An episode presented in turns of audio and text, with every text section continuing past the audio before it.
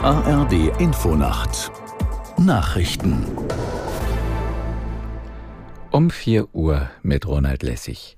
Im Zuge der Fahndung nach den mutmaßlichen ehemaligen RAF-Mitgliedern Garweg und Staub haben Polizisten am Abend eine Wohnung in Berlin-Friedrichshain durchsucht. Nach Angaben des Landeskriminalamtes Niedersachsen, das die Ermittlungen führt, gab es dabei keine Festnahmen. Aus der Nachrichtenredaktion Janine Artist.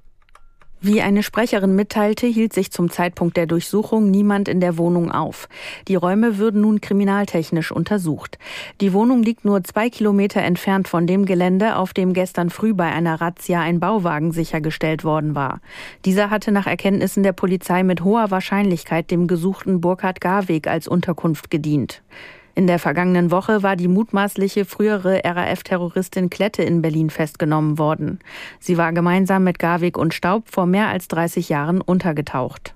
Verteidigungsminister Pistorius sieht den Abhörvorfall bei der Bundeswehr als Teil eines russischen Informationskrieges. Am Ende sei entscheidend, geschlossen zu bleiben, sagte Pistorius in einer Pressekonferenz. Aus der Nachrichtenredaktion Betül Sarikaya. Als hybriden Angriff zur Desinformation. So hat der Verteidigungsminister den Taurus-Abhörfall bewertet. Das Ziel sei Spaltung, warnte Pistorius. Deshalb rief er die deutsche Innenpolitik auf, besonnen und geschlossen zu reagieren. In den kommenden Tagen soll der militärische Abschirmdienst Untersuchungsergebnisse vorlegen. Personelle Konsequenzen aus der Abhöraffäre lehnt Pistorius zum jetzigen Zeitpunkt ab. Russische staatsnahe Medien hatten eine Aufnahme von einer Online-Konferenz hochrangiger Bundeswehroffiziere veröffentlicht. Bundesarbeitsminister Heil rechnet zum 1. Juli mit einem Rentenanstieg über der Inflationsrate. In der ARD verwies der SPD-Politiker auf die zuletzt deutlichen Tariferhöhungen am Arbeitsmarkt. Diese seien Grundlage für die Rentenentwicklung.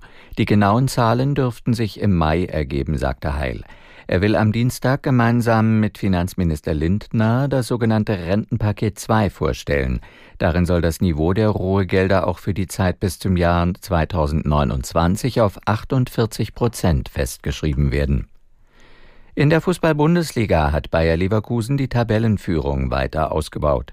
Die Leverkusener gewannen am Abend beim 1. FC Köln mit 2:0 und liegen jetzt 10 Punkte vor Bayern München.